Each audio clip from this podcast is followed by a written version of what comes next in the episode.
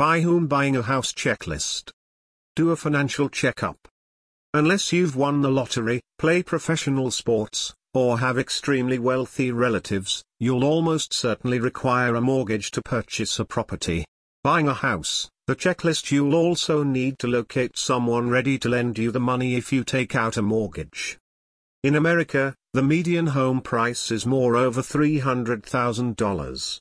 Naturally, no one will hand over hundreds of thousands of dollars to potential property purchasers without first ensuring that they will be able to repay the money. That implies a mortgage lender will scrutinize your finances before approving you for a loan.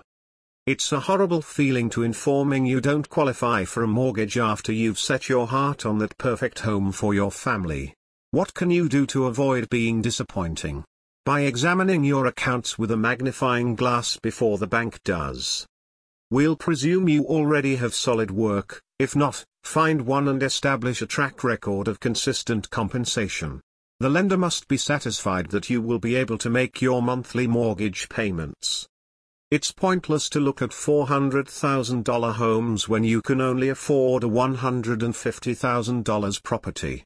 You'll need to pick an affordability budget to narrow down your search to a realistic pricing range. 2. Shop for your dream. Here's how to set up a home budget. Make an itemized list of your usual monthly expenses, including credit card payments, student loans, auto payments, and other recurring expenses, and include all costs associating with your new home, monthly payments including mortgage, property taxes, homeowner's insurance and mortgage insurance. Naturally, you won't have exact figures for a house you haven't yet purchasing, nevertheless, there are numerous internet calculators that will show you anticipated payments for the house price. Divide your entire monthly costs by your total monthly income to arrive at a result. You'll get a percentage statistic called DTI, debt to income ratio, which stands for debt to income ratio. That number will be used by the bank to determine whether you can buy a home. The key number to remain under is 43%. If your credit score is less than 36%, you should be able to get substantially better terms and interest rates. If your DTI is more than 43%, you won't be able to purchase a home with the monthly payments you've including. Reduce your expectations and try again with a lower property price, which will result in smaller numbers for your mortgage payment and related expenses. Talk to mortgage lenders and get a mortgage pre-approval. No, you're not quite ready to give up your life just yet. However, speaking with lenders before looking for a home is crucial for two reasons. The first reason to speak with lenders is to get a sense of the types of mortgages you might be eligible for. You are free to ask as many questions as you like about possible terms, interest rates, and particular credit score and DTI requirements. It also enables you to locate the loan officer or mortgage broker with whom you will obtain the greatest rate and feel most at ease. Second, you'll be able to get a mortgage pre-approval from your preferring mortgage lender. This isn't a guarantee that you'll get a loan, it's just a statement that you're financially qualifying, based on a preliminary review of your circumstances. A maximum loan amount will be included in the pre-approval, giving you a clear picture of how much you can spend on a new house. A pre-approval does not imply that either party is committed to moving through with a loan arrangement. Once you've decided on a house, you may always look around for a better offer. When looking for a property, a mortgage pre-approval isn't requiring, but it makes things a lot easier. Some sellers will not consider your offer as seriously as one from a pre-approving buyer, in fact, some may refuse to show you their home unless you have that magical piece of paper, or email.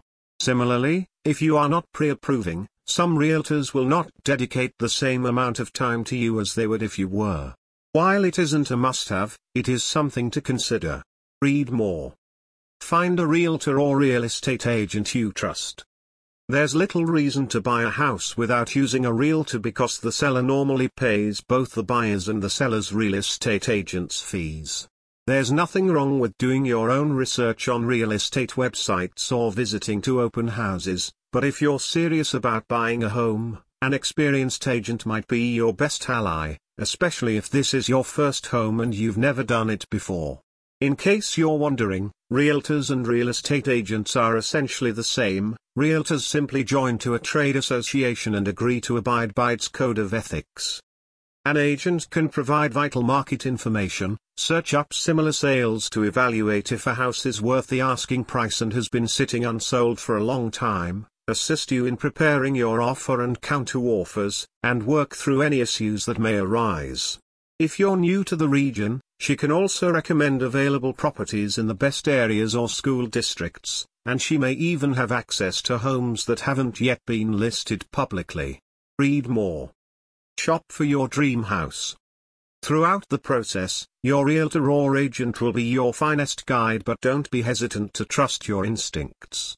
If you find your dream property that only requires minimal aesthetic improvement, don't let a few thousand bucks get in the way. If all of the figures and information appear to be correct, but you simply don't believe you'd be happy living in the house, don't feel obliged to make an offer, there are plenty more out there. However, keep in mind any deadlines you may have in mind as you look, as a new home typically closes in 30 to 45 days.